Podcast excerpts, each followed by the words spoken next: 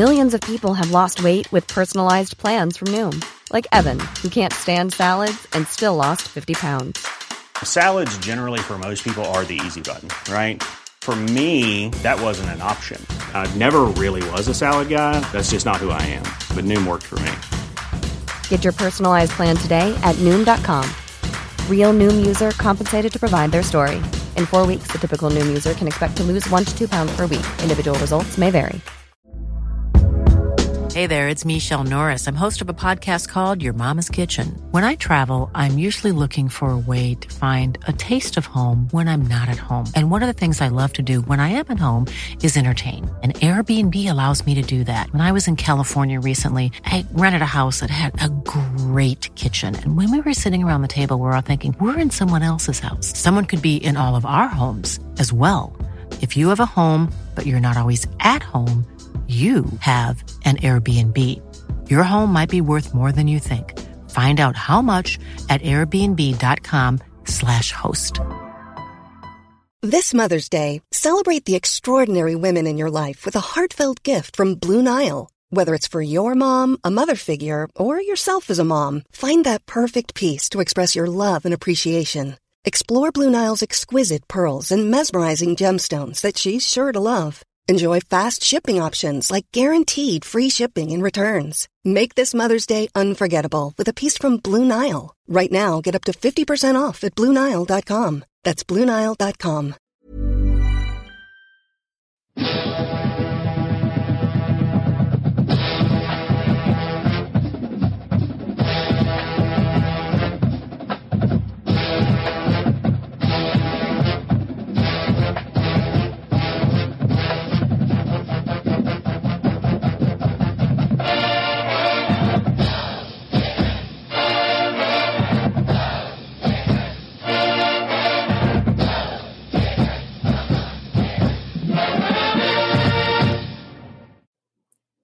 Hey, hey, Gator Nation. It's August 11th. This is your boy Hirsch, and you are listening to the Respect Our Decision podcast. You all know Mike. What's going on? And of course, the hype man Wes. What's good? What's good? Again, thank you all for the support. We appreciate each and every one of you guys. Appreciate it. Yes, sir. We got a lot to talk about today. Before we begin, I just want to remind everyone uh, each and every episode, go ahead and download every episode, and more importantly, subscribe to the podcast. We can be found on all your major platforms Apple, Spotify, Google Podcast, iHeartRadio. These downloads are tremendously important for us, and we're grateful to every one of you who listen to them. And just a quick shout out, real quick. We want to give a shout out to Utah Gator 725 was our very first Patreon this week. We appreciate the support. Special shout out to him.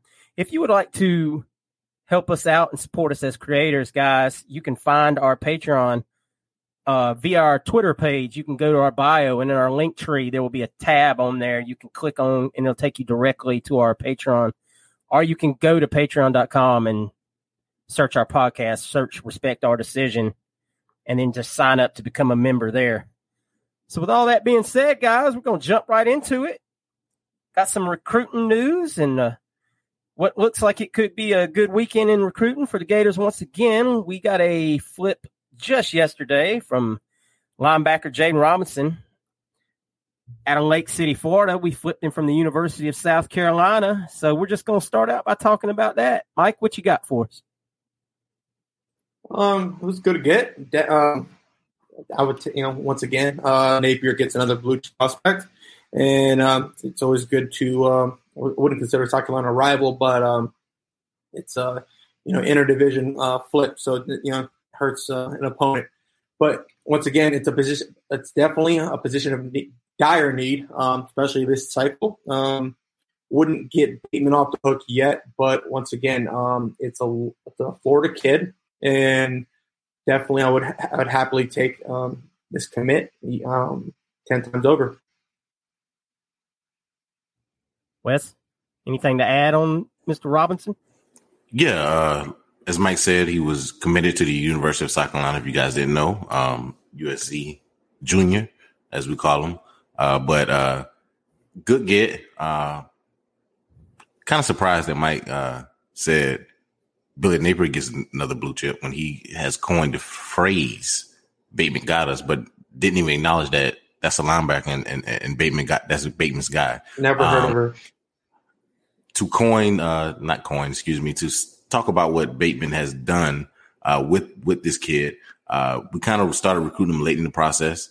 Uh, the kid came. Uh, I think we started recruiting him the week before he committed to South Carolina, so we weren't like really on him. He was a Florida fan. Uh, so once we pushed, uh, of course, uh, we got the flip. Uh, he came at Friday Night Lights. Uh, that was on the previous podcast with uh, our boy Connor. So he was there, and I guess whatever we did, whatever, excuse me, whatever Bateman did, Mike, whatever Bateman did that night, got Robinson in the class, and that was a big get for our linebacker class, first linebacker in the class. So hopefully Bateman can continue to do what he what he did and, and, and flip some more linebackers for this class. So, if, hey, Wes, if you don't mind me asking, are I mean, are you, you like how do you feel about the commit in terms of its its totality? I feel great about the commit. I mean, you you have acknowledged it. You said when once you flip an inter, inter uh, conference uh, fold, you you hurt South Carolina and you get a guy. Um, he's not as rated as high as some of our other four stars, but um, when you watch the film, I, there's some traits there that I do love and uh, I think he'll be an asset to the class. Uh, he's not somebody that can come in and I feel like can start as a freshman or sophomore. Maybe I, am not sure. Uh, I'm trusting Bateman on this, and and hopefully he can develop the kid into somebody that uh, maybe he can start as sophomore. But we kind of we got, some guys there on, on the squad now, so maybe not a sophomore, maybe a junior, senior. Uh, but he's a developmental type of guy. But you needed a linebacker in the class, and you took one from uh, your another U.S. Uh, another U.S. another uh, Eastern Conference foe. Absolutely, I I like the kid personally. I I like you know I like to see him put on a little weight depending on where he's going to play. Um, you know, six foot linebacker sometimes is a little little iffy to me, but right now we're kind of in a beggars can't be choosers situation as far as linebacker commits go. So Mike, you got one more thing to add? Yeah, I'm glad you you hit the nail on the head there, man. I heard you said uh, beggars can't be choosers. Well, I mean, the state is not lacking linebackers, um, and it's that that that is the problem. So, Dave Robinson, once again, I like love the take. All right, he's ranked 379 uh, composite at 32 at his position from Lake City, Florida, six foot and a half. As Hirsch 215 pounds. So he's the size to be a nice, uh, nice size backer. Um, uh, but he is, you know, he's on a shorter side, but you know, we can definitely overlook that. However, just let's name four kids who were, I mean, at least three of the four were whiffs, straight whiffs. Um, the other one, I understand it. He went to Georgia. All right, one Malik Bryant, whiff, 61 overall, composite. Uh, Raylen Wilson at um, Tallahassee, Lincoln, 50, uh, 53 overall, went to Georgia. I don't blame him. Great linebackers coach and a lot of, a lot of people in the league. Now, Lewis Carter, Oklahoma. Yeah. Um, 180 overall composite.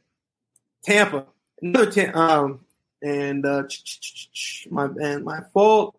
What we got here? Grace Pup Howard, Jacksonville, 221 composite. So uh, I think even Georgia has another one that's like a four or five star. But the and and and Pup Howard two twenty one overall, and and he's um the bottom line is that's four or five kids who we just whiffed on. So at this point, we we're in the mode of flipping kids um, instead of we're, we're readjusting our board to you know to a certain point where it's just inexcusable, especially with the in-state talent that is here. So um, I don't mind, you know, if you like for at least with you know uh, Sean Spencer, the board hasn't fallen yet.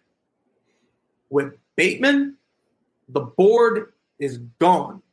So you're at this point you're pivoting from the obvious strategy of Billy Napier sticking to his in-state talent. So what are you doing?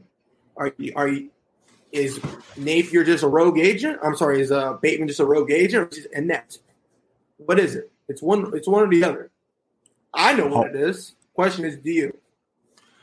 What I'm asking is, you never mentioned Bateman in this whole process, but you you mentioned Billy Napier, so you I gave mentioned Billy Bateman. No, no, no, no. In your first, when when Hirsch asked the question, you went first. You said, "Hey, Billy Napier, another blue chip." You didn't you didn't acknowledge Bateman, and that's where I'm going at. You didn't acknowledge Bateman, so who are you giving the credit to? I mean, that's Bateman's guy. So if you're going to say uh, we can't flip guys, you flip this. This has been a commitment within less than I want to say less than a month, maybe a month and, and a couple weeks. But this guy just committed to USC not that far long ago, and then we flip him. So it's not. I want to say it can't be done because it can be done. And then when you look at, uh, we all know we. Uh, this is a recruiting podcast. What's the first thing we we learn about recruiting? It's about relationships. So Bateman has been on the staff how long? So that's my thing. So give Bateman time. Of course, those highly recruited guys, like you just mentioned Carter and some of those guys.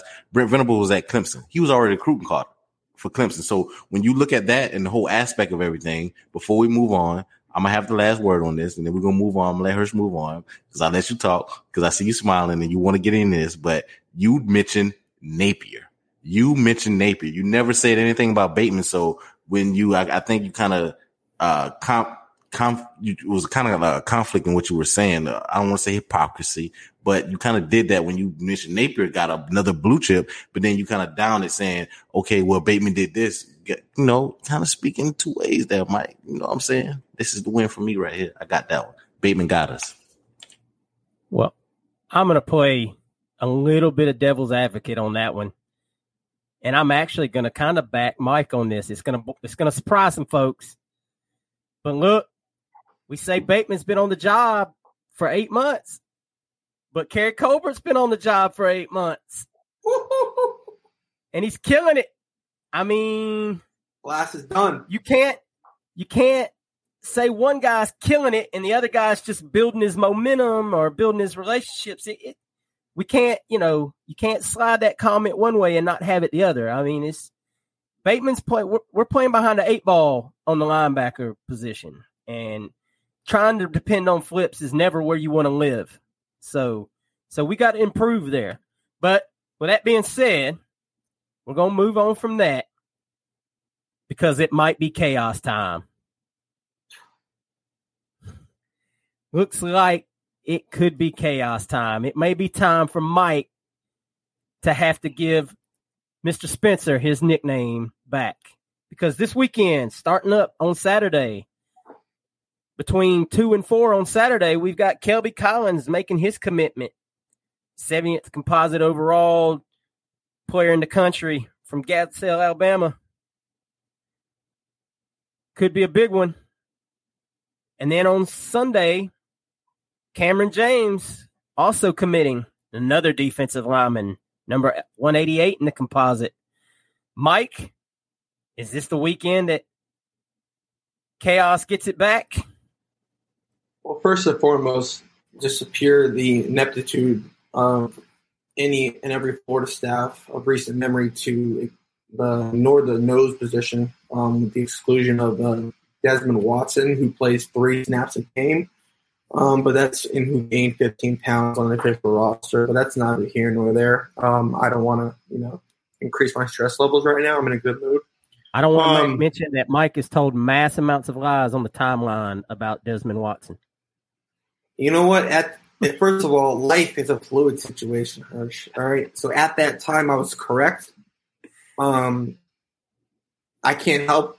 I, I, I don't. I can't help inner lack of inner drive. All right. But that's not, correct. like I said. I, you know, I'm calm right now. I you already a little riled up. The bottom line. All right. Kel- Kelby Collins, my boo of the cycle. Uh, he's currently ranked 70th in the uh, composite, six six at his position, and uh, he's from uh, Gardendale, Alabama. Alabama does like him right now. So he's definitely a takeover there. 6'5", 280. He'll definitely grow into a three tech or, uh, um, depending where you're playing, um, strong side defensive end and a three man front. Now, um, with that being said, you know, if we can stuff Saban Walker again, you know, it's stuff, we do it on an annual basis, maybe not in, uh, as much of it like on an annual basis, but you know, it's you know, Shemar James, Brandon Marshall, it happens all the time. Uh, you know, Copeland, not uh, we're definitely used to it. Well, that being said, um, what this would mean for the pro, um, what this uh, commit would mean uh, would, for the program would be uh, it'd be huge. Uh, Napier gets his first uh, big time win over uh, Nick Saban.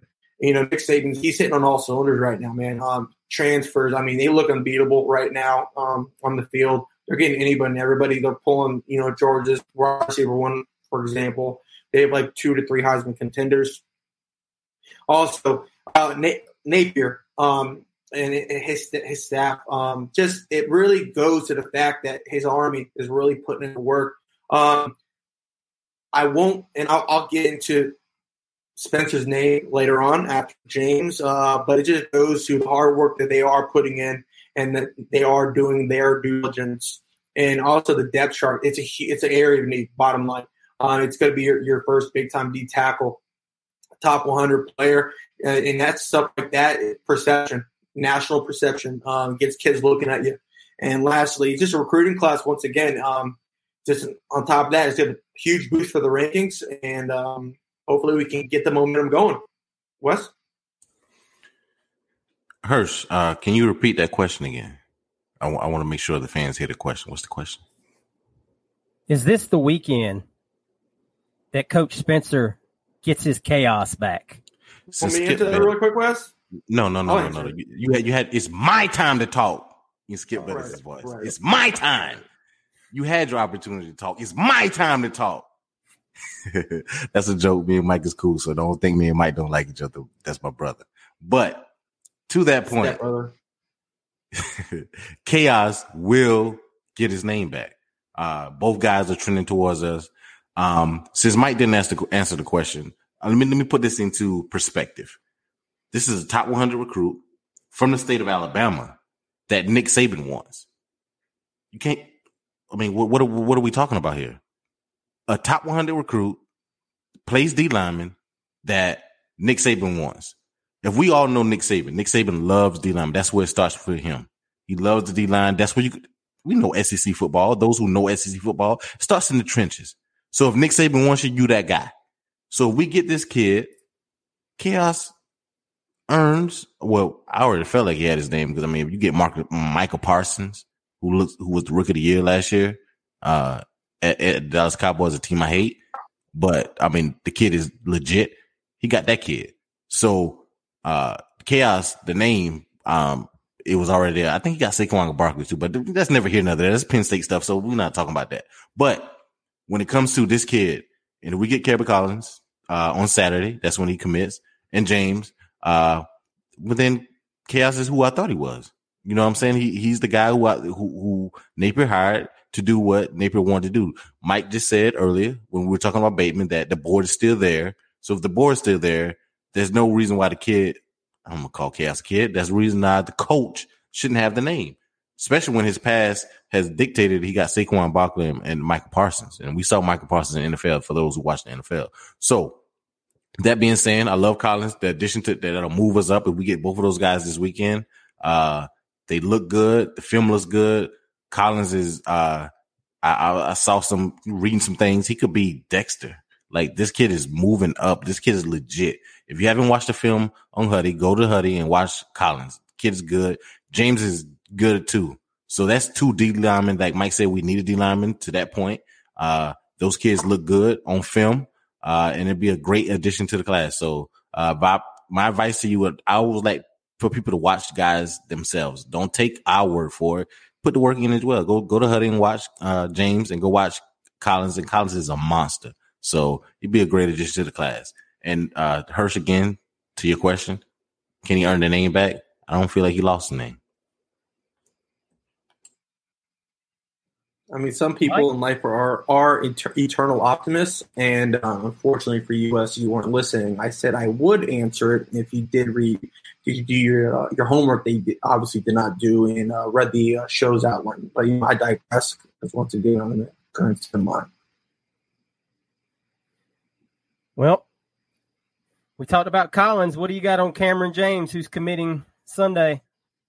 Yeah, so we got uh, for Kamran James out of Olympia, uh, Orlando, Florida. Once again, state of Florida, where uh, Coach Napier, I love what he's doing. Coach Napier and staff, I love what he's doing. Currently putting uh, his tentacles all over throughout the state. Get a few dividends moving forward as well in future classes. But he's ranked uh, 188 overall, 28 at his position, strong side defensive end, um, through and through, six six and a half to 65.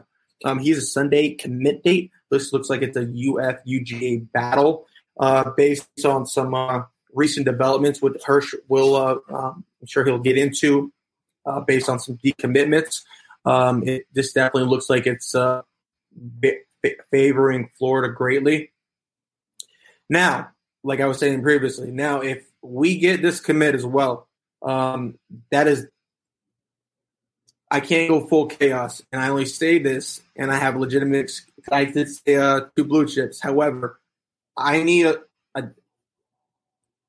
the, the, nation as a whole, a strong side defensive end. I've never seen a, cycle like this with the, this many strong side defensive side uh, attack uh, defensive ends. Even Presley's brother is like a high four star. With that being said, who is our nose? We don't have a nose this year. Who can play multiple? Uh, hopefully, Jalen Lee. He's, we have no proven nose who has an everyday nose. So once again, who is that guy? I've seen the board. I have no faith in the board. We um, I think McLeod or whatever is a favorite uh, from Georgia, favorite Clemson, uh, um, or no, the South Carolina people, uh, individual.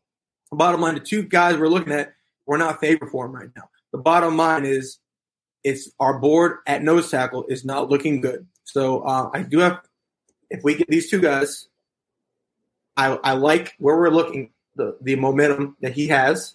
Um, I'm not going to jump off the cliff. So I would actually call him Sean Chaos Spencer. Best I can do. And I feel it's a fair compromise because I, I uh, actually look at the totality of my D line and not just, you know, like Will Muschamp did, that, you know, when he was recruiting corners. Wes? What you got for him? I don't know where to start, Hirsch. I don't know if I need to go at the the Will Muschamp thing or I'll leave that alone. Um, because I mean that D line was sick that that he left for McElwain. Uh, that's why we won chips. But I mean not chips. That's why we went to the SEC championship game. But Kamran James, Kamran James, uh, is a good recruit. Uh, Mike already uh, illust- uh put out there for that this is a Georgia Florida battle. So can't give him the name Chaos, but he's might stuff Saban in the locker, and then he could stuff Kirby in the locker. I don't know. Um, two schools that always have top five classes. One of I say top five, top three classes. But he may be able to put D lineman again, trenches, what you have to win within the SEC. That's something that we need. As Mike alluded to, he's looking for D tackles. I don't know if he wants to put that on uh, Turner or if he wants to put that on uh, Chaos. I don't know. But to my my point is, uh, he alluded to this when he first spoke. We have a deep board. There's Jordan Hall that's still out there. There's McDonald that's still out there. Two uh, big guys that can play that uh, nose tackle, type position if you need to. Uh, we look at uh, Toney. Uh, Toney's talking about putting three down linemen, three down linemen, uh, five, six DBs on the field. Who knows what kind of defense he's going to run? So uh, he's going to recruit the guys he needs to recruit. Um, we'll give Billy Napier another shout out on this. If, we get these guys along with Chaos, uh, more blue chip guys. So, I mean, I'm happy with James. I'm happy with James. I'm happy with Collins. We get those two guys. That's more access to the class. I mean, if you look at us, we got 15, 15 to two. I mean, that's ridiculous. 15 four stars, three, I mean, excuse me, two, three stars. So we get those two guys, that's 17 to two. That's, that's stupid. So I'm good. Well, and and what a real quick Hirsch and uh, for that decommit I was talking about, it was um Tamarian Parker from uh, actually from the state of Alabama decommitted from Penn State. We're um there is some mutual interest there. Um, however, it's it by the by the timing of things, it seems like that is an actual fallback plan for Georgia. So, so that means that that means that means Kirby's uh, has a plan B because chaos is stuffing him into the locker. Because because chaos is stuffing him into the locker, right? Right?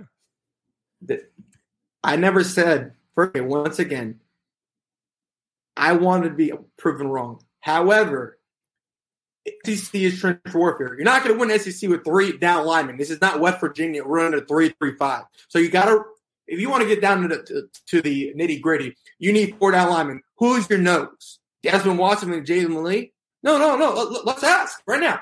Who's your nose right now? Tell me your nose. Tell me your board. The guy, the guy that's um, not even favored us, um, that's um, in South Carolina. He, he ain't coming. Who, Let me ask you this question. The one Serious that favored question. the Clemson? No, no, the Serious- board. serious Bring question. the board up. I got I, I- serious question, Mike. When McElwain won that first year when Will Grier got kicked off, who's the nose? Was it. Bullard? Was it Bullard? Because Bullard had like twenty-one twenty was one strong tackles for loss. Bullard was Bullard played- side defensive end. Bullard, He played Bullard was an end. He played D tackle. You don't remember who? He was. nobody remembers the D. That, He that, don't that, that know. nose. He don't- he he was not a zero in a one tech. There's a major. No, I'm saying I'm saying he. I'm saying he I'm saying he played I played tackle. D He- line. I know, no, no, no. I'm not, I'm not, not arguing you that that point. What I'm saying is nobody remembered his nose, but Bullard had 21 tackles for loss. So Monster. that nose to eat up position. You don't even remember the guy. You're ab- and, and Wes, you're absolutely correct. And I'm and honestly, I would you know I'm not mad with like a um with like a, a Valentino for example, uh, like a, a patchwork. But at the end of the day, even if it's a developmental guy, I just need a body where I will, can see that. That's all. I, I'm sure he can coach. However, the board shows it. I don't see anybody on the board. Now, if I even get a three star, if I see, get these two guys in a three star, that's what I'm happy. I really am. He's chaos, but I need a nose. Is that fair? Hirsch? Absolutely. I mean, it's it's not unfair to say we do need a we do need a nose man, somebody that can eat up space and get you know and create some uh some chaos, if you will. well played. Well played. Uh, so as Mike brought up, yes, Samarian Parker decommitted from um, Penn State, and there's some differing reports on Florida's interest in him. Um, some have said Coach uh, Spencer has interest, but maybe Coach Toney doesn't. Um, you know, we obviously don't know what the staff's board is behind closed doors, but as Mike alluded to, um, I really did think that that was that might be Kirby's backup plan for losing James because I'm pretty sure we've got James in the bag. Mike, you got something to add? Yeah, one thing, um, in a in a perfect weekend, um, if, if we um if we get Collins and James, that um that would bring our score to two fifty six point eight one. We are currently at two. This is at twenty four seven, by the way. Sorry, did a class calculator. So uh, let me preface that. We're currently at two forty two point six four. After Collins and James, that brings us to two fifty six point eight one. That puts us at number ten. So we're top ten at that point uh, ahead at Penn State, which is 264. Uh, I'm gonna say 26, right, right up, right ahead of, ten, um, sorry, right ahead of uh, uh, Penn State, and uh, UM is uh, at number nine at 264.50. But as we all know, they have a plethora of three stars, and we just keep our board has a, a plethora of four stars still left. So we we're still climbing. Um, um, Andy Jean should climb literally 200 spots. Um, Mizell has a number of spots he can still climb. So, um, and I like Stokes to climb. So, um, just want to you know put that in perspective for everybody, and uh, we can still climb uh, at least a couple more spots. That's it.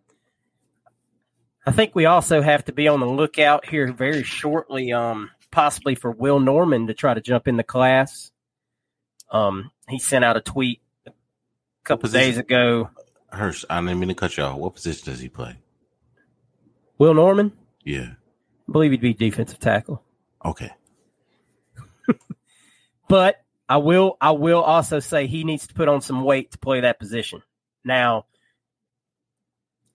I don't. And Once I'm, again, that goes and I'm getting diva vibes. I really am, and it's not a good.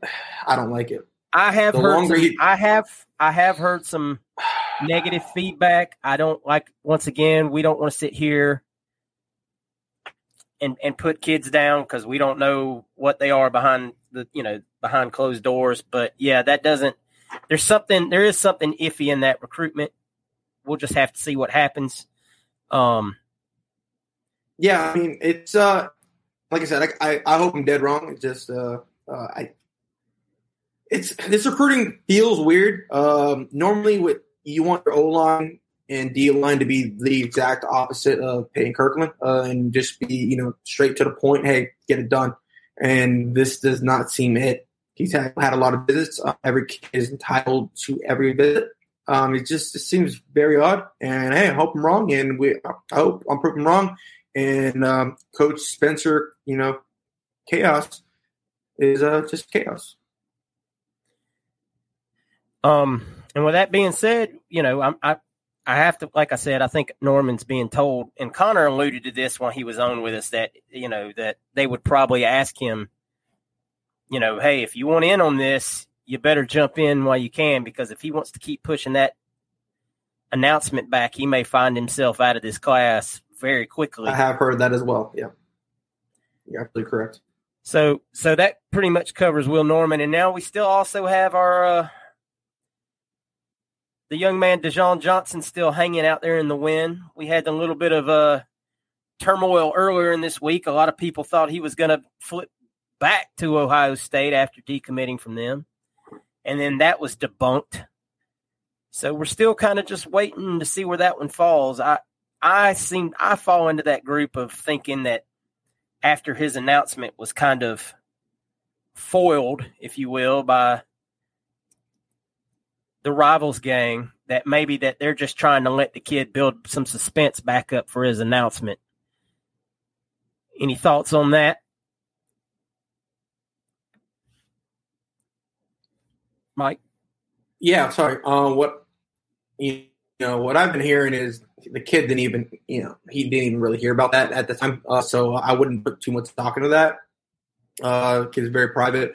So uh, I still have us favored. You know, all the outlets are, are saying that as well. Um, all the boards over at uh, in, in uh, the Red State of Ohio are saying the same thing as well. And um, so I, I, I truly do have us getting him in the end. And also we have Corey Raymond and uh, Toney, so two phenomenal coaches.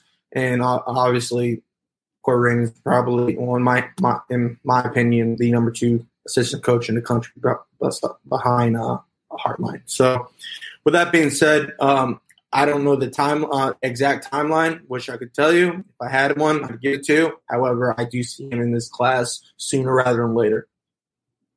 And with most kids, uh, it's gonna it'll be before the season. Wes? Uh, first time in the podcast tonight, I'm agree with Mike. Um, but to say some things and to to that, um, the longer it takes for a kid to commit, you get worried. So um, I'm with Gator Nation. I'm kind of worried because I mean, Find Out Likes is going on a couple weeks now, so you kind of like, ah, when's he going to commit? So you think about those things, and you, you want it to happen soon because the the more and more days pass, the longer you get other schools to to, to come in and because they can. I mean, the kid can contact other schools. Um, it is a dead period, but they can contact other schools and you know have Zoom meetings and all that stuff. So uh, that's there. But uh, as Mike said, Corey Raymond is Corey Raymond. So I mean, to Mike's point, he's the one of the, the best recruiters in the in the country. Uh, trusting Corey Raymond, uh, whether it's building suspense or whatever, is is kind of like hurting our hearts because we want him to go ahead and do what he what he needs to do and commit to our, our, our team. Uh, but I, I, feel in the end that we get Johnson as well. It just as the days pass, the more worried you get because of uh, it hasn't happened yet. So the decommitment was the first step, and hopefully we can go ahead and close. And then I trust in Corey Raymond to close. Yes, sir. I mean, like I've said it over and over again, I'll take Corey Raymond every day of the week, you know, and if a kid doesn't want to come play for Corey Raymond, then it is what it is. I don't think I need to say anything more. I mean, the man's He's an, reputation. he's an unserious itself. football player. Unserious football player is the term Yep. that I was not going to say out loud. I'll, I'll I'll take the heat. And well, you know, and with that being said, guys, we we got to talk about it. You know, we've talked about everything else. We got to get some O line recruits, man. Where are they coming from? Who are they? We we offered. If you look back in the last few days, I feel like we offered every 2024 offensive lineman in the country, and I don't.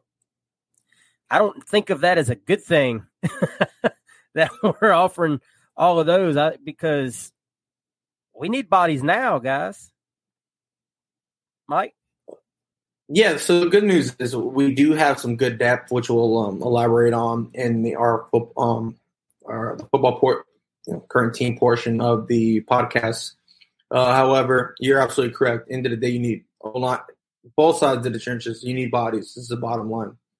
Um, with that being said, we all know this. The, these coaches can develop folks. That's why we have a first team, uh, first team All American in O'Cyrus Torrence, um, manning right guard. That, um, and additionally, there are targets out there. Um, uh, I want to say the one from South Carolina. Help me out if any. Um, uh, Fleming, I want to say, um, and also one in Arizona.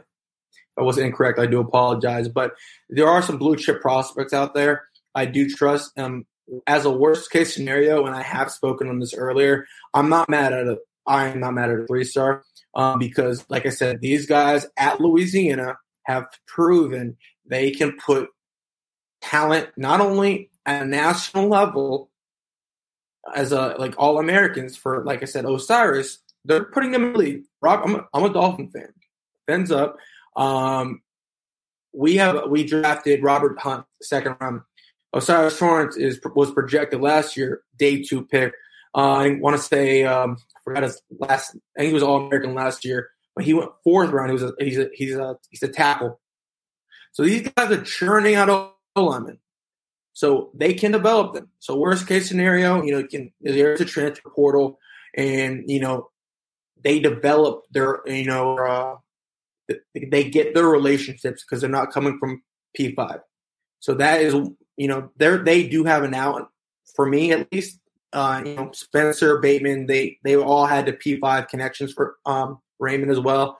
Um, us or I'm sorry the O line they were straight you know group of five. So I I do give them a little bit of benefit of the doubt with all of the development and where they're coming from, and um, them knowing the zone scheme next year, it's the same results. Yeah, it's going to be a problem. My biggest concern is the offensive line. We got two coaches, two coaches. So if Mike is going to get on Spencer and Mike is going to get on Bateman, then Mike has to get on the two O line coaches. Now we have two O line commits: Knijeah Harris and Bryce Lovett. Bryce Lovett is the one of the two three stars that we have. So we lost two guys, Sims and Kearney, to Florida State. Whiff, whiff in Mike's voice, but I can't do Mike, so whiff, whiff. but but that's what he did when Bateman whiffed. He said Bateman lived, whiffed on this old this linebacker and whiffed on this linebacker and whiffed on this linebacker. But in the same breath, he's going to give our two two O line coaches a pass. I, I I don't see that there. We we got to do better there. Uh, I'm big on the trenches. So to win in the SEC, as we know, this is big ball boy.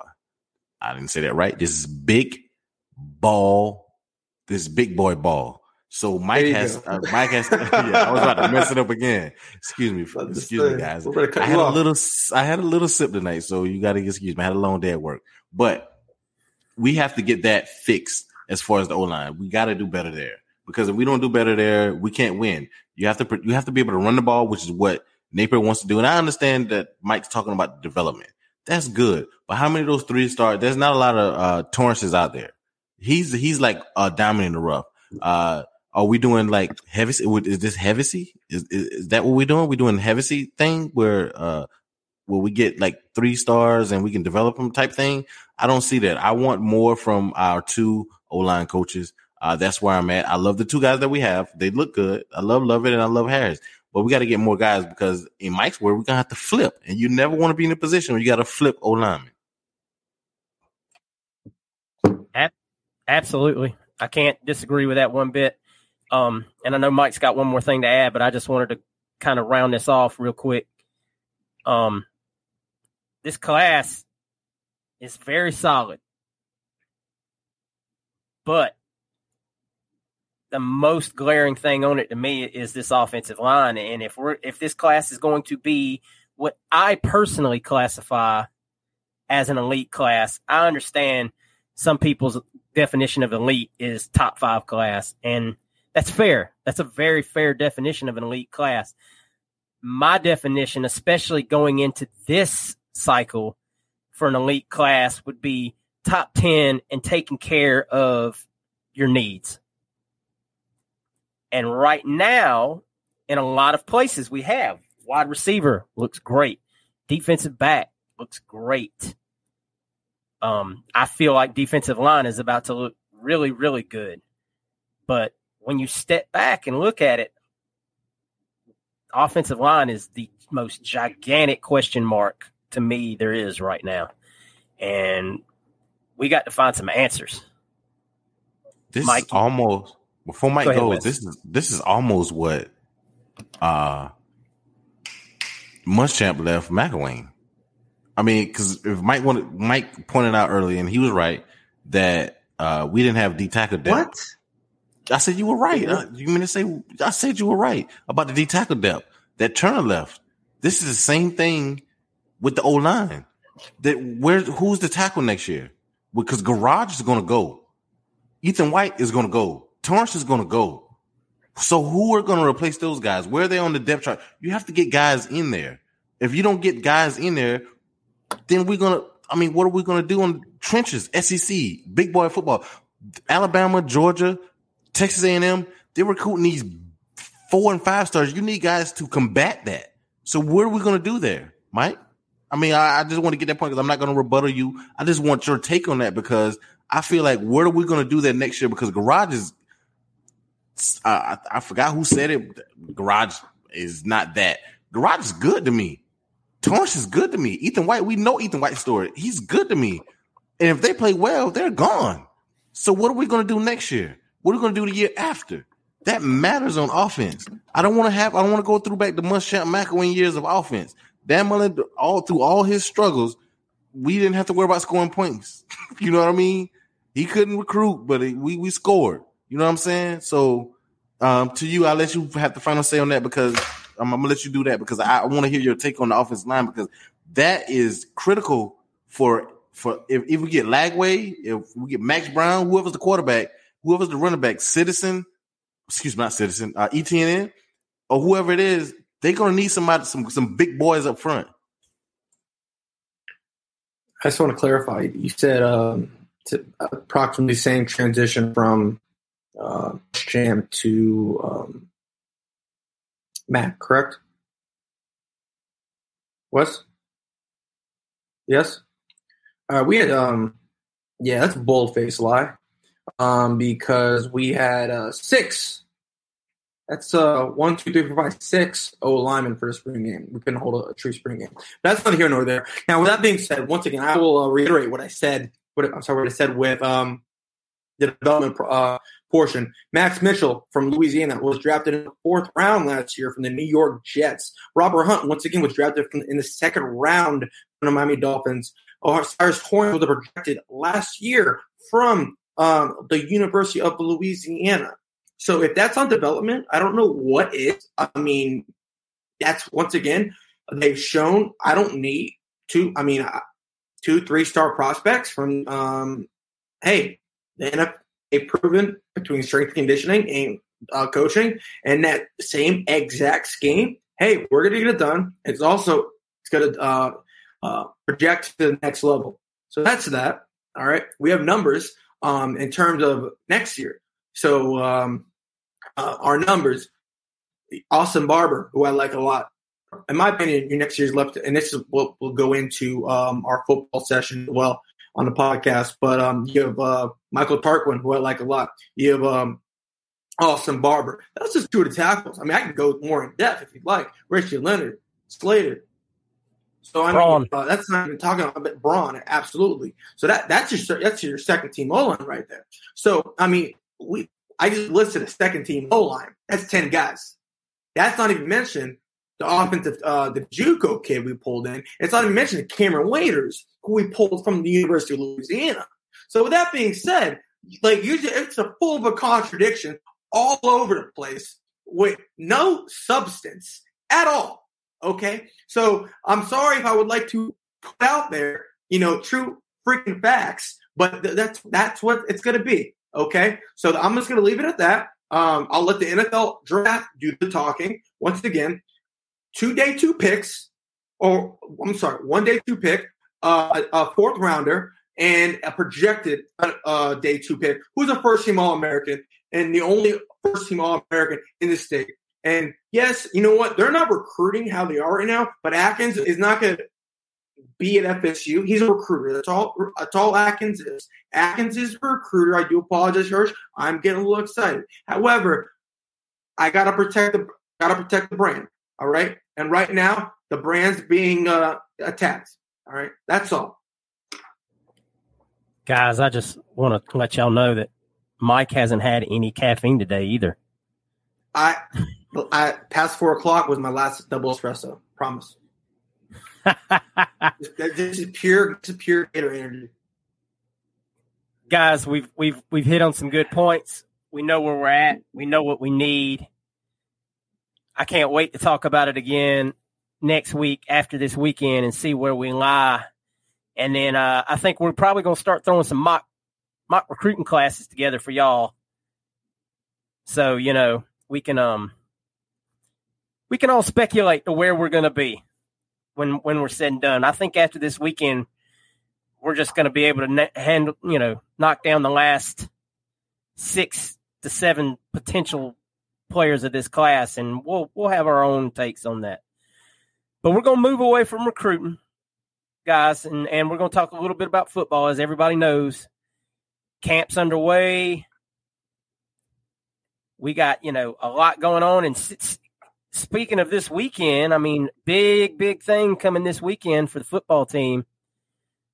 The new football facility that we've been waiting for so long opens and if you haven't checked out Scott Stricklin's Twitter this week, he's been posting snippets and pictures of the facility, giving us small, small previews, a little bit here and a little bit there.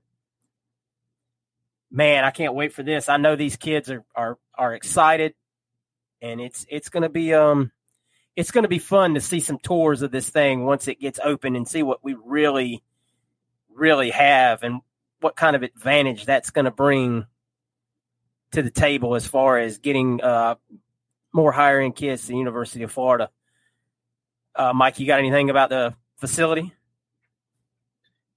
Yeah, uh, yeah. So it's uh, like I've seen a few of photos. I haven't been there personally yet. Um, however, uh, you know, when you have views of the IPF, you see views of the outside um, practice um, uh, field. You, it's just, it's just, it's luckily it's, it's beautiful. Uh, luckily, we have the uh, advantage. Um, it was actually uh, designed by two coaches, so the best of both worlds. Mullen and then Napier put his touch on it, so I think that's even better. Uh, and uh, with that being said, it, you know, it's funny. Uh, Ventrell Miller, I'm paraphrasing, but he was like, "Yeah, they, t- they told me he was going to be here, uh, you know, my freshman year. That was six years ago." But so you know, I'm glad he he was able to you know via his uh, super senior year uh, truly uh, take it in. But um, I do, you know, the, the NIL has obviously changed things a lot. How, um, and this is not as you know prominent as what this would have been a few, a few years ago. But the fact of the matter is, we have the best facilities in the country right now in terms of um, that's a, that is the best facility in the country. That's the bottom line. Um, the next facility probably will be better, but at the end of the day, like University of Kentucky was better than ours. Right now, ours is the best in the country, and that's the bottom line. Part of that with education, part of that with um, what we're doing right now with um, um, uh, part now what we're, we're doing with uh, NIL and everything, you know, it's it's truly uh, it's gonna just help uh, Gator football. Wes? Yeah, to keep it as short, I mean, it, it was needed. I mean, we were behind. Uh, that's one of the things we lacked. Uh, Mac started. I know Mike said two coaches, but I mean, really kind of three because Mac started. We didn't have a, a IPF. Uh, that's indoor practice facility, and Mac got that done. Uh, so uh, to give uh, Mac a, a, little shout out, he started that, and then uh, Muschamp had a vision for it once he got here, and then uh, Billy Napier kind of put his uh, fingerprint on it as well. And we we were behind, and it's something that we needed. Um, I think they went and visit uh, Clemson and USC. I live in South Carolina, as you guys know, uh, and we were behind, lagging behind even South Carolina and Clemson to, to, to live in the state of Florida with the rain and the, the heat. It was kind of crazy that we didn't have an IPF. So uh, to get that done, as Mike alluded to, Ventrell Miller was saying six years ago, he was looking into it. So six years ago was, was Mac, and Mac uh, kind of had that vision and started that. Uh, shout out to uh, admin for uh, trying to get that done as well. And I'm happy for the players. They have something that you know they can enjoy uh, as far as athletes, and uh, yeah, I think it would help in recruiting because we were behind. Absolutely, I can't. Like I said when I first started talking about it, I really can't wait to see some virtual tours of this thing once it's open and just see all the little bells and whistles that these guys are going to have. I think it's just going to be really exciting time. So, moving on from that, let's talk about some things that are going on in camp this week. And of course, everybody knows and probably has heard by now the biggest story of all was uh, late the other night. It was announced that Ricky Pearsall had a foot injury and was out indefinitely and of course, when you hear something like that, you immediately think the worst. And there was a lot of freak out because of the word indefinitely.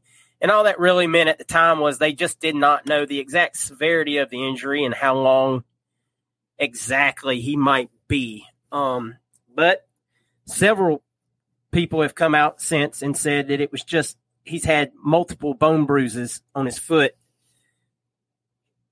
and it's just going to need some time to heal up. So I know he was out at practice today. He was dressed, but he had a boot on. So I think it's safe to say that as long as, you know, that thing gets some rest and heals up, doesn't get stepped on or he doesn't, you know, sustain anything else to it, that Ricky will be good to go for week one. I mean, he's looked great in practice, guys. I can't think you can argue that we need him. Can I volunteer my foot as tribute? Tribute? anybody can give a foot. Let's just say that now. Well, I think we can. Wes, uh, I, hopefully, I don't know if GoFundMe would allow it, but I mean, I'm gonna make it. I'll I'll shoot me email. Yeah, I think yeah, he wears I mean, a size twelve. I heard. Yeah, that's what I am. I'm a ten, so he can have his mic foot. Yeah, well, I'm twelve. Yeah. Pause. So um, get it going. Yeah, we got that from Zach. Um, he is day to day, so he should be ready for week one. That is a plus. Uh, in the meanwhile, uh, my guy you know, I think a fan asked the question uh, last episode or the episode before about who we gonna trust. Uh, who who should AR trust? Um, I'm a believer in those slot guys. Uh, he Whittemore to me is the type of guy that was to run the right route and be where he needs to be in his hands. I, have never seen Whittemore drop a pass, so I think Nick de la Torre had a, a video circulating where he was catching, he caught a one hand pass. Uh, uh, recently in practice. So um, he get he's getting a lot of more reps there in, in uh, Ricky's spot, but uh, Ricky will be okay. Um, so that that's a good thing. Uh, as far as uh, from Bob Redman, I, I read that uh, uh, the freshman tight end Arlis Boardingham has been a matchup nightmare. He's been uh, he was if you don't remember he was a kind of late commit uh, this year. Uh, as I said, he's a freshman 22 class. He was uh, looking at Oregon. Uh, didn't commit at signing day. It was a couple weeks after that, so he was looking good this week in practice.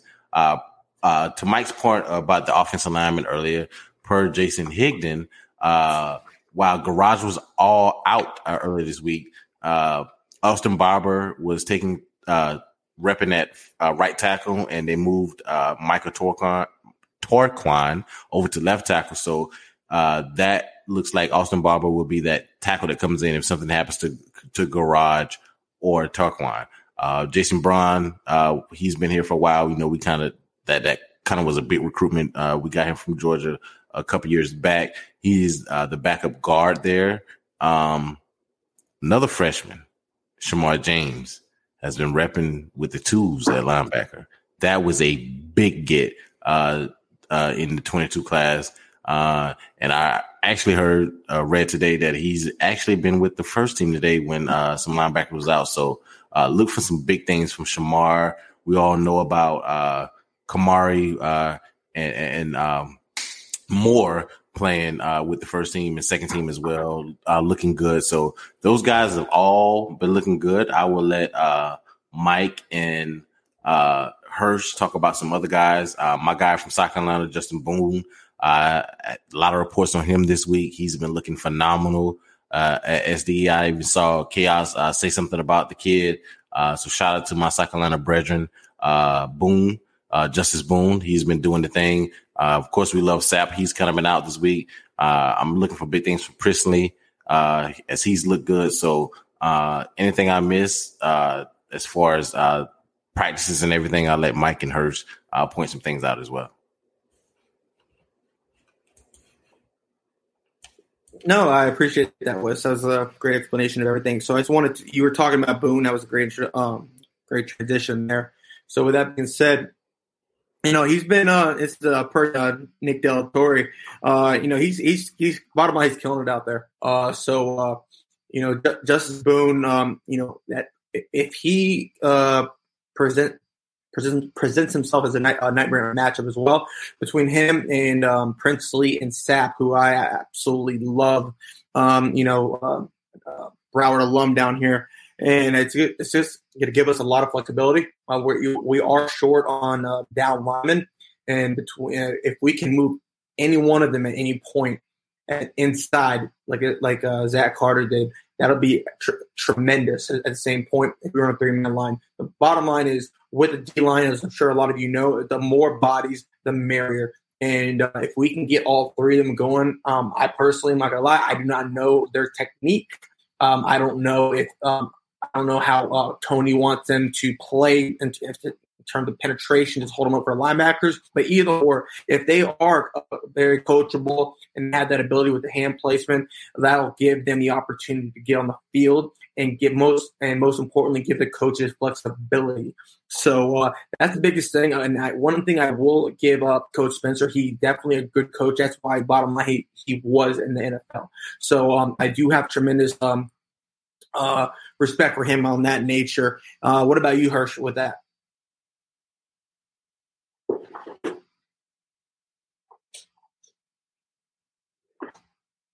Muting there,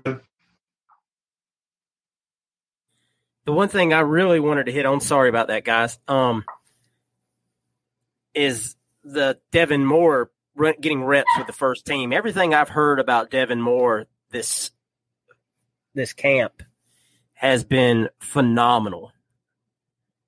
Everything that I all the all the feedback that I've heard is that this kid is absolutely blowing things away, blowing people away, and that he is going to f- force his way onto the field. And and that's what you want to hear. You want to hear about these kids. You want to hear about him and Kamari Wilson, you know, getting these first team reps and that their their talent can't be overlooked. That they have played their way in, into first team reps.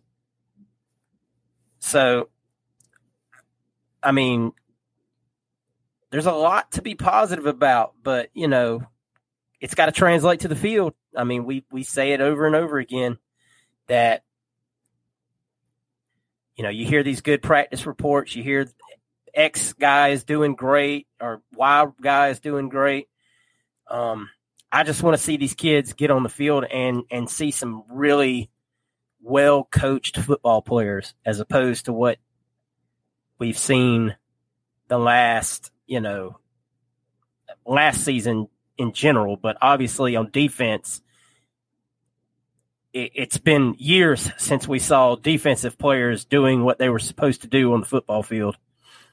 And I look forward to it, man. I really, um, aside from defense, I'm very encouraged by you know we already talked about the offensive line and what we have this year. I'm tremendously encouraged by how good our offensive line could be.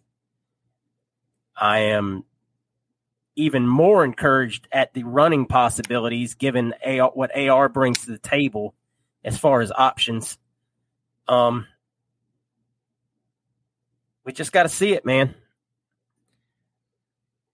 Hey Hirsch, So, uh, do you, what do you? How do you feel about um, more jumping? You know, like Kimber, for example, the transfer who was uh, who's going to start on, on a national championship team and and uh, histor- his, historical defense.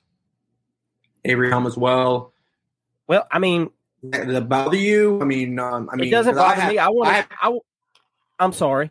Um, this was a major complaint we had had in years past was seniority. I mean, don't you, I want to see the guys that earn the right to play on the football field play on the football field, not just because they've been on campus the longest and somebody feels like that means you earn the right to play first.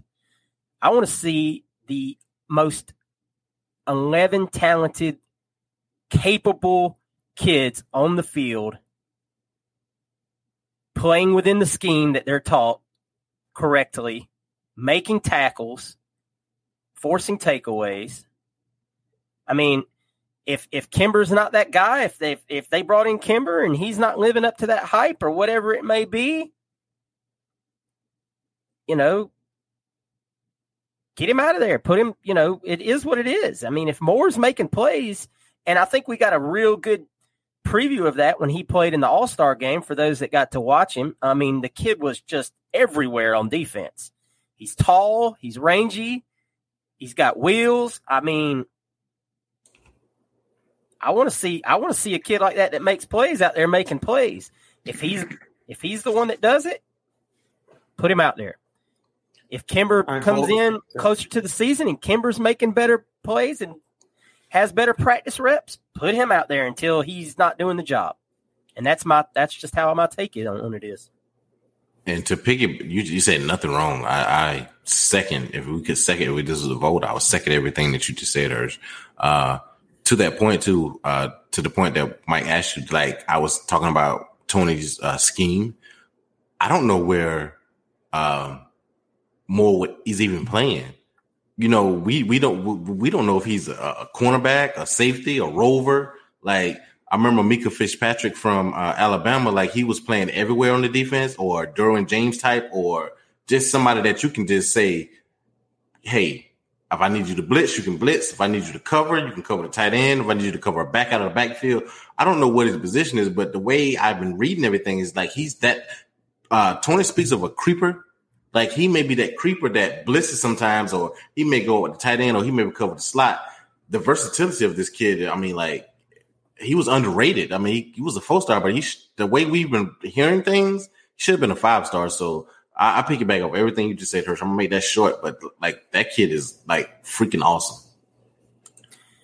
He's he's a I- pure I- example of of kid, Yeah. a kid that didn't go to enough camps and and was, you know, hurt in the rankings for it. He is the prototypical example of a kid who, because he didn't go to every camp, was hurt in the rankings. But I'll let Mike Absolutely.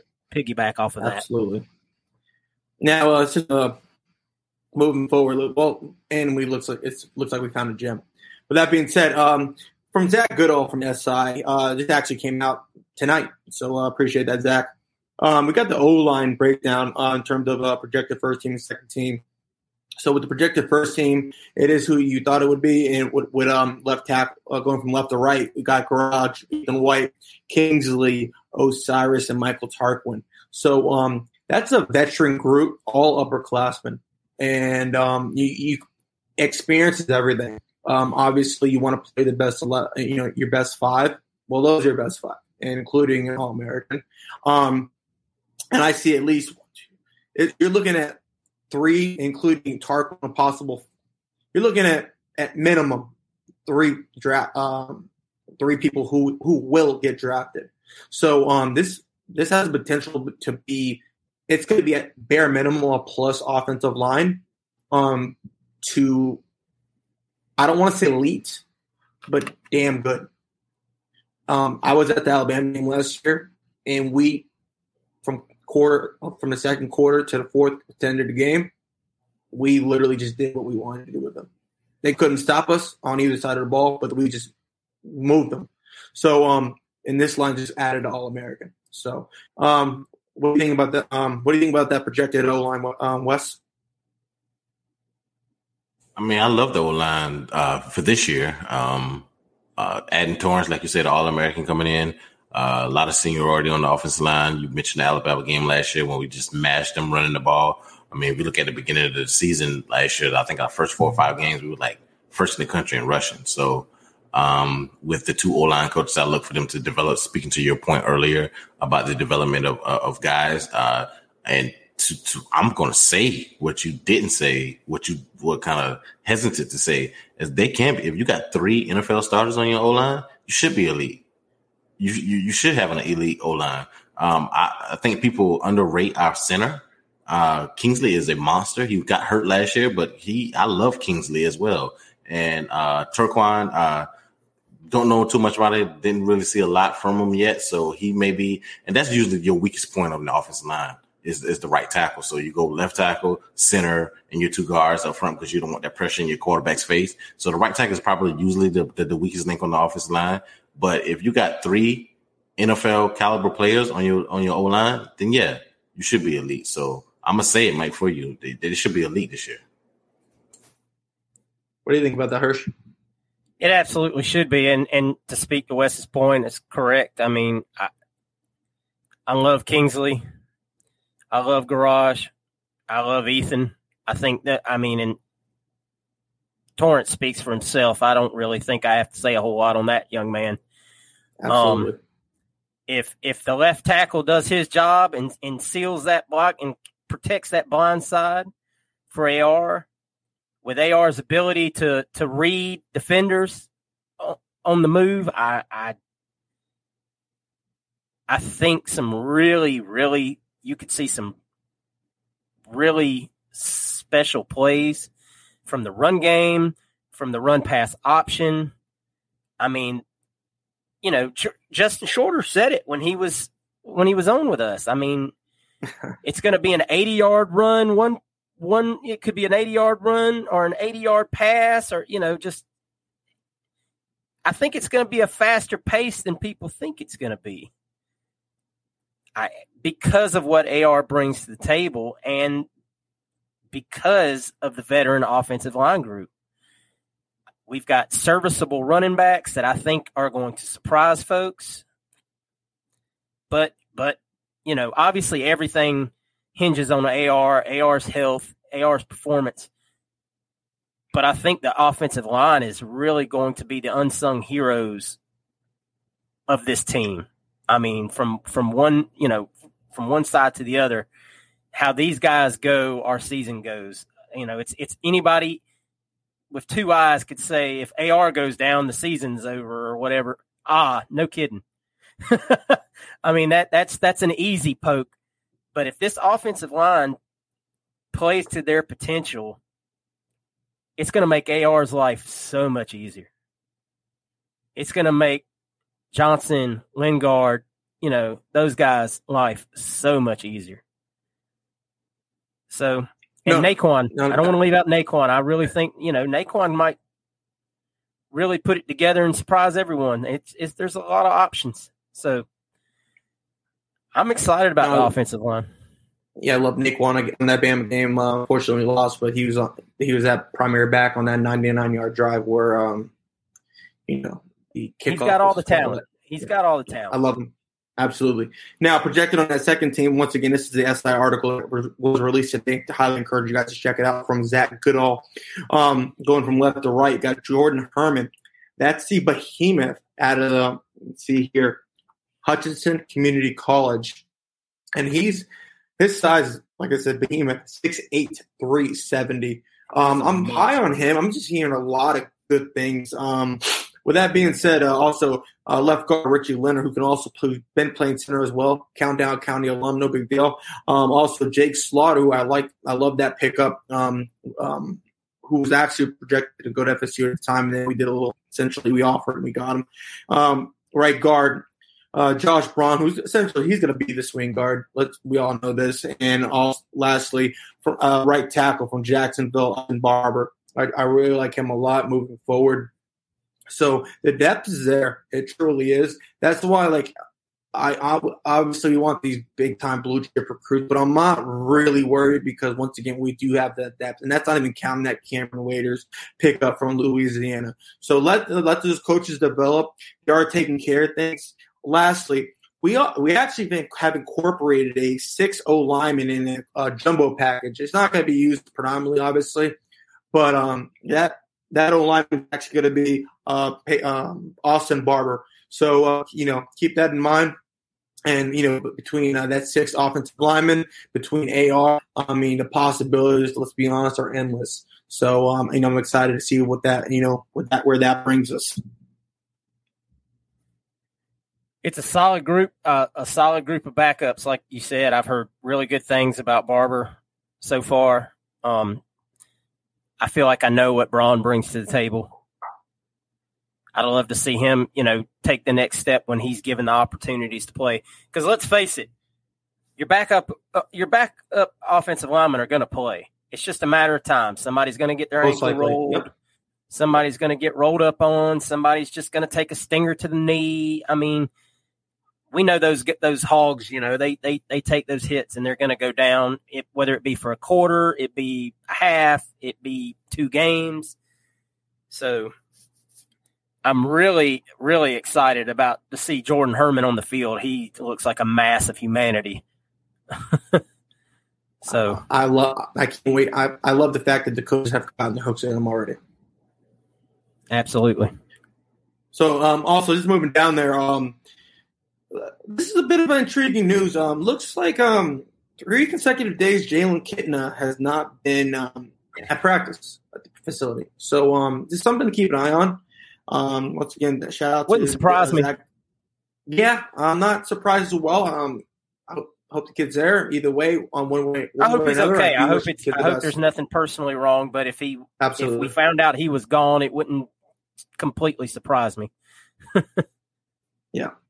So, um, moving forward, uh, lastly on the football side, um, multiple sources saying, um, yeah, um, forgive me for this pronunciation, but I'm going to go uh, all in on this. Ty, Chikayo Bowman is having a, a great fall camp. So, um, like I said, I've heard this from multiple people. Uh, creates, you know, just he gets off the ball well, runs uh, nice routes, uh, creates separation, um, has nice hands, uh, and um, just the bottom line, if he can just be, because a lot of people hated to take, but apparently he has uh, innate ability just to get open is the bottom line. So if he can provide depth to that group, and who knows if he can actually get plus snaps, because I mean, let's look at look, Rick Wells last year. I was like, why is this man on campus? Rick Wells was a solid player. I hate to break to people. He like if you don't think that, you don't know football. I'll tell you that straight to your face. But he was a solid player, and kudos. Eh, eh, and hopefully, Rick Wells is listening or will at one point. Kudos for staying in there because I know how hard it is to wake up each day at 5 a.m. Hats off to you, bud.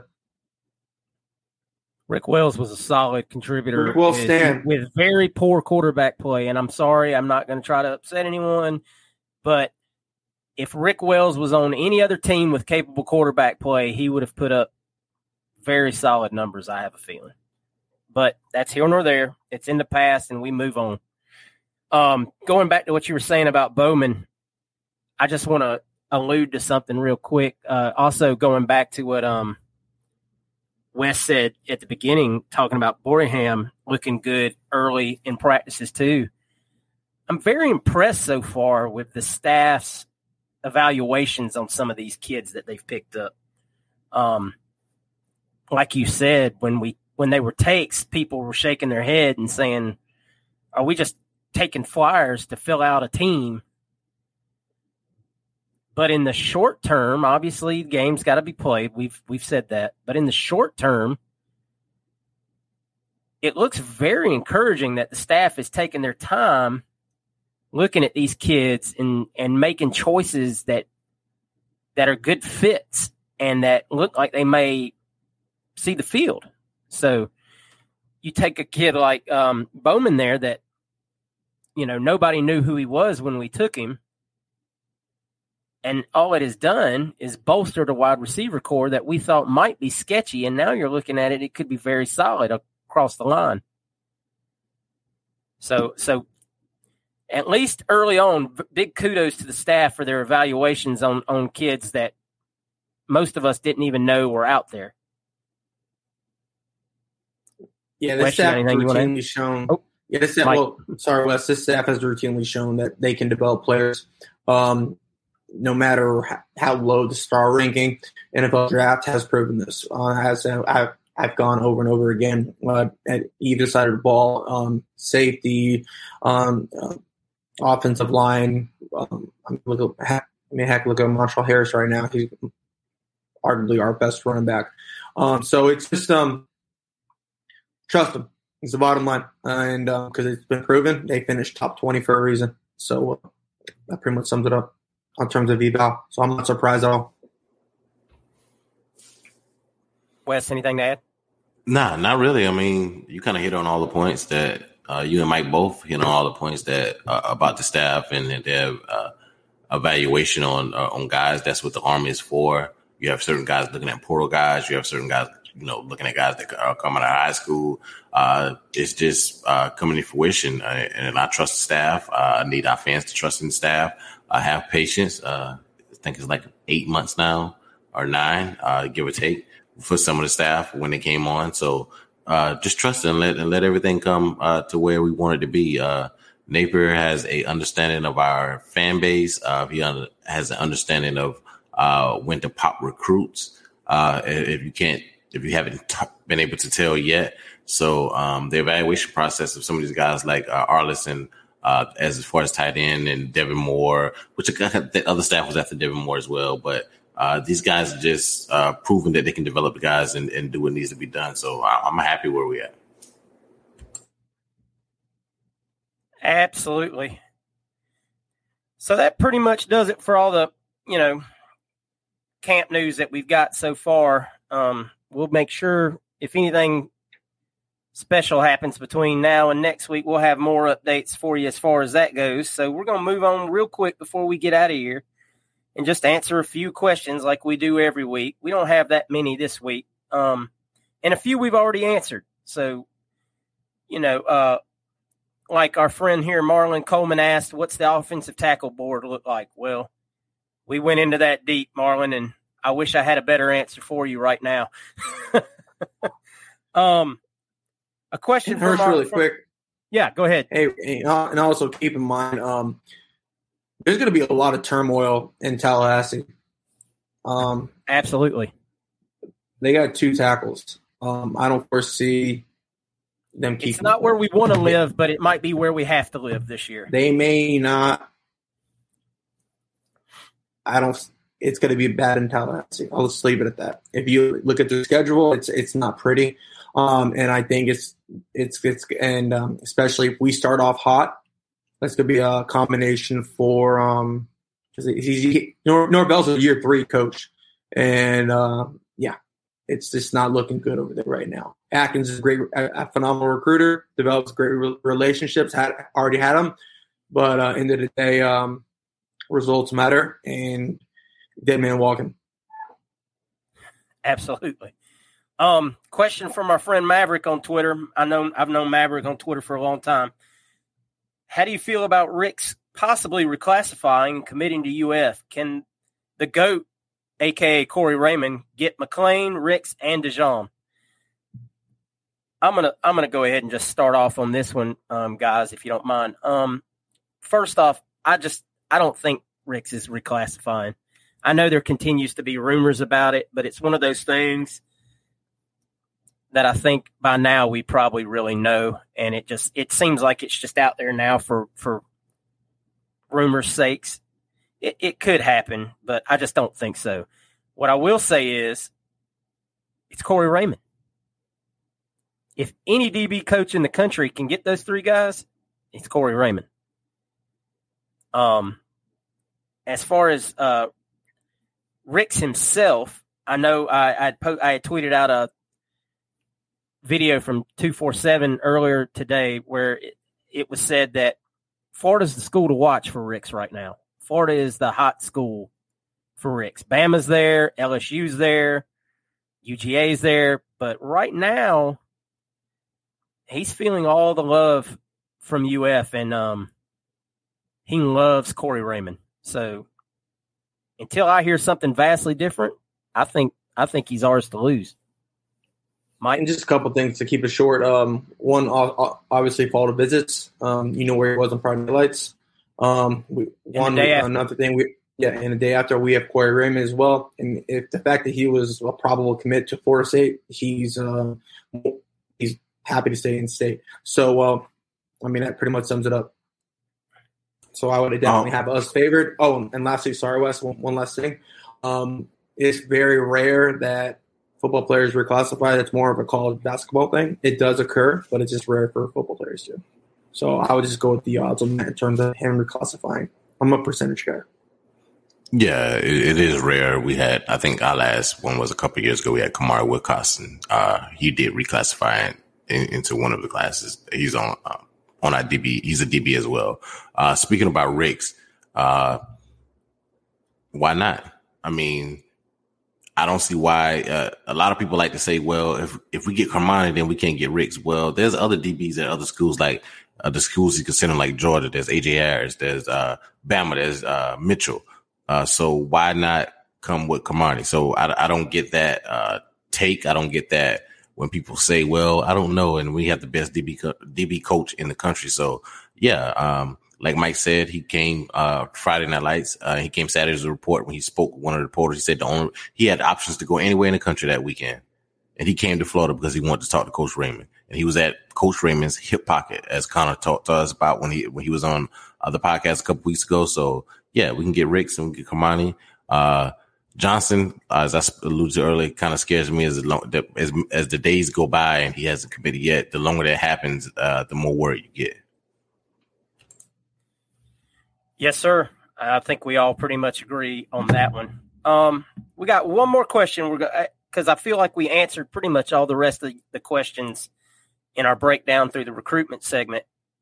One question for all three of us from our friend and editor CJ McCann, aka at CJ the Man McCann on Twitter. Guys, aside from the uh, from Florida, of course, who has your favorite uniforms in college football? Wes, what's your pick? Who's your favorite non-Gator uniform? Dang, you put me on the spot. Um, first, let me. That's what we do, man. God, CJ, that's a good. That's a tough question, man. Um, favorite, and, and I'm thinking SEC right now, so I'm College football. SEC. Um, I like. I hate to say this. I like that white from Penn State. Um, it's clean. The whiteout, that's a good yeah, look. yeah. Especially when they play uh, at night. Um, you know, I, when they play Ohio State, I, of course, I'm a college football fan, so I watch that game because it's loud. It's one of the rare atmospheres that you that's outside the SEC that you get. So when they have that white out and they have that that clean white on, I, I like to look good. So uh, yeah, Penn State with that clean white. Mike, I'm gonna have to channel my inner Catholicism here and go with the Golden Domers. Mike just stole mine. I mean, stole it right out from under me. Well, I'm, be- I'm hey, the old timer of the show. My favorite, shooter, shoot, shooter, shoot. I mean, I'm, a, I'm, I'm a, my classic mean- all-time favorite is the gold on blue on gold Notre Dame. As far as that, well, I, I still remember watching Rocket Ismail return kicks in the late '80s wearing that, and that's just always been one of my favorites. steady Eddie. Steady. Whew. Well, guys, we're about to get on out of here. Um, we want to give y'all some information about our next episode. We got a very, very special guest for y'all next episode.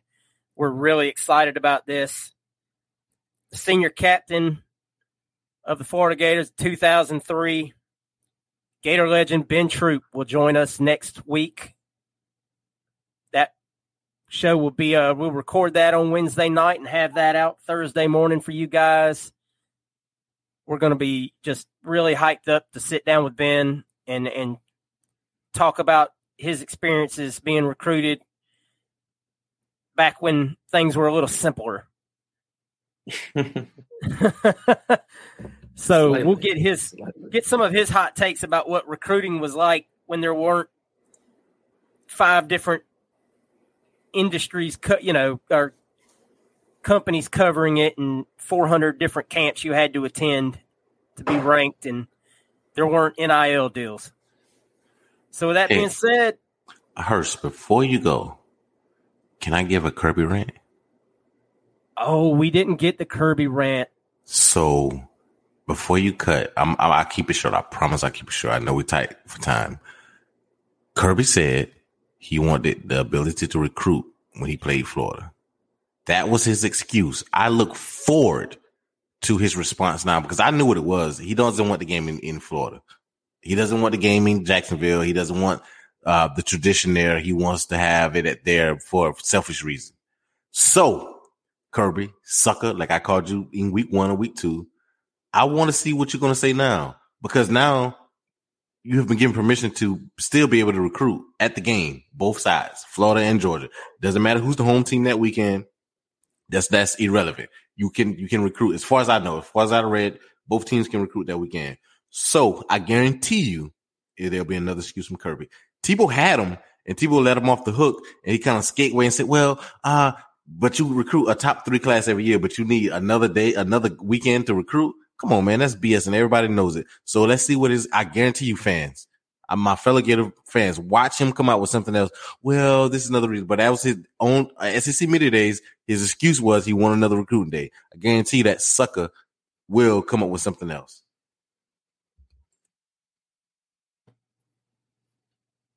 You heard it here first, folks. Kirby Smart is a sucker. Mike, you got anything to add before we jump out? Go Bateman, man.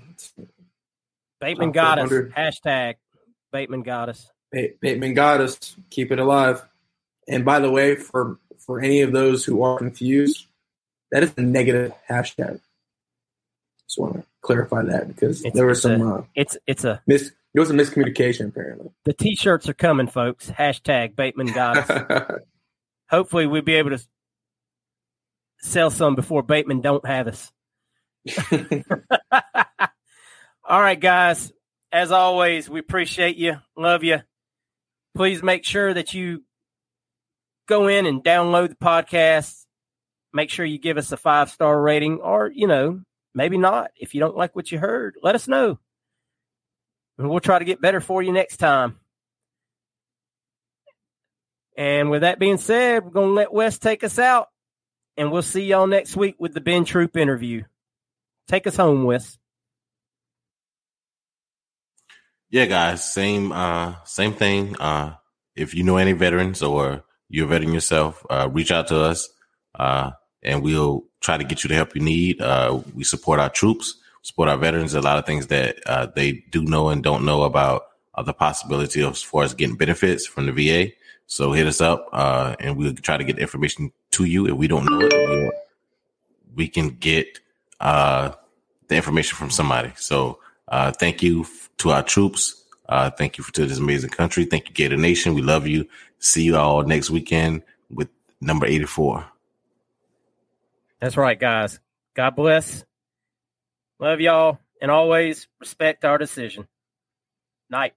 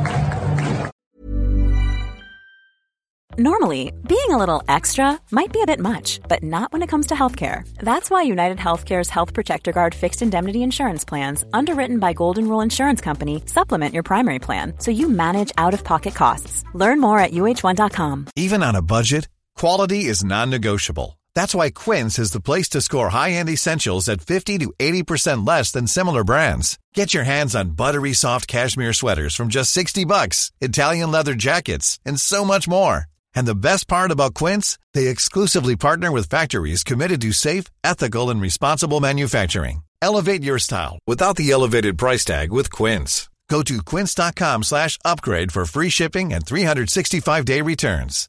Hi, I'm Daniel, founder of Pretty Litter. Cats and cat owners deserve better than any old-fashioned litter. That's why I teamed up with scientists and veterinarians to create Pretty Litter. Its innovative crystal formula has superior odor control and weighs up to 80% less than clay litter. Pretty Litter even monitors health by changing colors to help detect early signs of potential illness. It's the world's smartest kitty litter. Go to prettylitter.com and use code ACAST for 20% off your first order and a free cat toy. Terms and conditions apply. See site for details.